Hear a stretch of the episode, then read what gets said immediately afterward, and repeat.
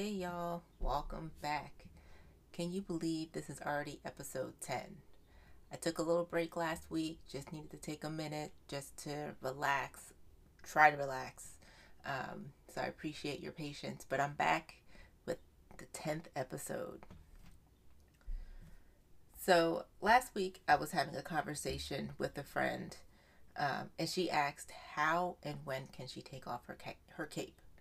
I had no idea what to say. My only response was, I wish I knew. But then I thought about it some more, and I don't really feel like Superwoman. I'm not running around from here to there to please a hundred different people. I don't feel like I'm always trying to please everyone and do things for others and forget about myself. I just, I don't feel like that's where I am at this point in my life. But then I decided to do some research to find out more about Superwoman syndrome. According to the American Psychological Association, or the APA, Superwoman syndrome is defined as, quote, a set of characteristics found in a woman who performs or attempts to perform all the duties typically associated with several different full time roles, such as wage earner, mother, homemaker, and wife. End quote. Based on that definition, I'm not Superwoman. The only thing that I am is a wage earner. But then further down in the search results, I saw another entry that referred to Black Superwoman syndrome. Since I am a black woman, I wanted to see what the definition said. Dr. Cheryl Woods Giscombe from the University of North Carolina, Chapel Hill, described five characteristics that represent the black superwoman. They were obligation to manifest strength, obligation to suppress emotions, resistance to being vulnerable or dependent, determination to succeed despite significantly limited resources, and an obligation to others. So, based on those characteristics, then I guess I am Superwoman. Whenever I think about the word or phenomenon of Superwoman, I think of two songs with the same title, but they have two very different messages within the songs. And even though those two came to mind, when I actually typed in Superwoman in Spotify, there were four, uh, sorry, not four, there were five different songs that came up. So, first, I'm not your Superwoman. I'm not going to sing it. I don't sing. There's a reason why I did band in school and not chorus. But y'all know the song, I'm Not Your Superwoman, from the 80s, sang by Karyn White. And even at like eight or nine, when the song came out, I would sing along to whoever was not listening. Um, and I was feeling it because, you know, that's what you do. You see the video, you see the artist singing it, you see the emotion that they have, so you emu- emulate that emotion. And at eight or nine years old, that's what I did. Did I know what she was talking about? Not really. Probably not. But the video helped a little bit because I saw a woman who wasn't happy in her relationship and where the man was taking her for granted and not showing any appreciation. And reflecting back on my many years here on this earth, I have definitely sang a similar song in relationships. Like Karyn and Kelly, I was doing a lot in the relationship and I wanted him to notice. I don't consider myself a demanding person, but I know what I deserve. Karyn's song made me feel like it was okay to say what I wanted and needed in a relationship. It's a female empowerment in the sense of finding and having your voice. The song also makes me think about Kelly Pitts from the TV show The Game. If you haven't seen The Game, and I'm not judging, but I kind of am, it was a show that was on in the early 2000s and is actually supposed to be a spin-off from Girlfriends. Melanie Barnett is the cousin of Joan Clayton from Girlfriends. Melanie, who is also referred to in the show as Med School, and Girl Melanie is dating Derwin Davis, who is in the first season in his rookie year with the San Diego Sabers. The show follows their new life and how they become connected to the other players, their wives, and mother. Kelly Pitts is the wife of Jason Pitts. I think he's a quarterback. I wasn't watching the show for the football part, which wasn't even like paramount to anything. They could have been any type of profession, and I feel like the drama still would have been there. But, anyways, in the first season of the show, the team makes the playoffs. So, Jason, who is known for being super, super cheap, instead of allowing his parents to stay at a hotel, he tells Kelly to make them have them stay in the house. So, in addition to Kelly already being a mother and tending to her husband, she now has to get the house ready for his parents, who apparently they're a little particular about certain things. In the rush of excitement, Kelly ends up leaving their daughter at school like once or twice. Jason ignores what she is doing and he wants his demands filled. He wants what he wants when he wants it. Kelly ends up pleasing her man and stays up all night to paint the room for his parents to come. The day of the game, you see her rushing through, rushing around the house, trying to get herself together. She's watching on TV as the national anthem is playing, so you know she's already late. And then you see her trying to rush to the door and tripping, falling, and just kind of collapsing on the floor. On the floor. The next thing we know, she's in the hospital. She's burnt out. She's exhausted, which is real. It really does happen. And thinking back to the first definition of superwoman of homemaker, mother, wife, that definitely fits Kelly in this situation. And without support and help, the outcome could be as bad or worse than Kelly's if you're going through that situation.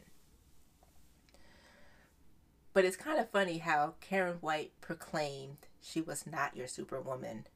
And then about 20 years later, Alicia Keys is owning that she is superwoman. And that makes me think of Olivia Pope.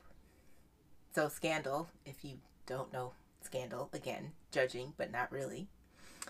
Scandal was a show around mm, maybe 2010s um, that featured Olivia Pope, who was a fixer in Washington, D.C. Senator caught cheating on his wife, Olivia can fix it. Election rigging, Olivia can fix it. Any issue, Olivia and her team can fix it. It's her job. Olivia had a team to help her, and like any good show, we get to see drama with their lives as well. I feel like Olivia Pope shows the other side of Superwoman, the one that's described by the song by Alicia Keys from around the same time in the chorus, Alicia says that even when I'm a mess, I still put on a vest with an S on my chest. That not only describes Olivia, because if you saw the show, you know her life was a little messy at times, but it also describes the black superwoman phenomenon. I don't like the Alicia Keys song. It's not that I don't like it, I do, but I don't, because every time I listen to it, I do get a little emotional because it's true. And then I get tired of being a superwoman. Like my friend, I'm tired and ready to take off my cape. But how do I take off my cape? How do we take off our capes? So, what's the solution? Again, in my search, I found an article in Ebony Magazine from April 2017 titled Put Down Your Cape Solving the Black Woman Syndrome, written by Jazz Keys. And she gives five tips. So I'll talk about those tips now. To paraphrase the first one, self care. As black women, especially, we are trained to be there for everyone, sometimes at the expense of our own well being. It's important to take time for ourselves to restore. Figure out what that means for you. Maybe it's a spa day, or half day, or hour, depending on budgets. Or maybe it's vegging out on the couch while binging Netflix or any other streaming service. Or maybe it's just going for a walk or a drive. Self care means so many different things. And what works for me may not work for you. So I encourage you to think about what's something that you can do that takes your mind off of all the stress that you're dealing with and lets you restore a little bit. The second tip in the article is knowing when it's time to say goodbye.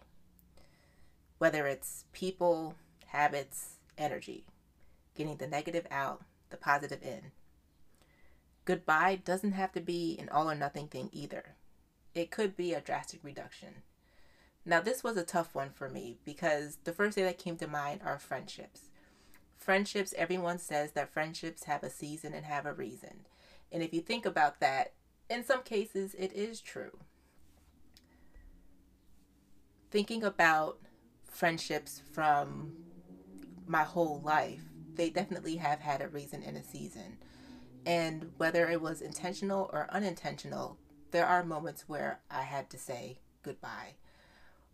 But the goodbye doesn't have to be goodbye and we will never, ever, ever talk again. It's a goodbye. Maybe we're not going to be as close as we once were.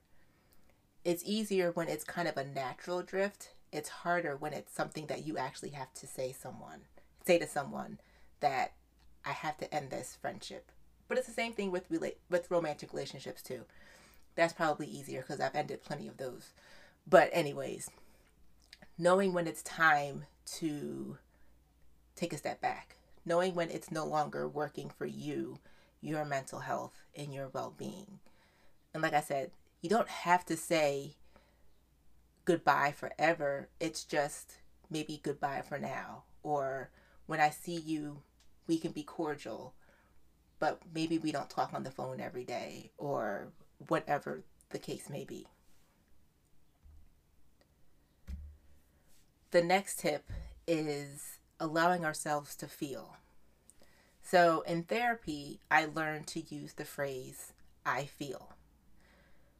Now, supposedly, no one can tell me that my feelings are not valid or that my feelings are not real because they're my feelings.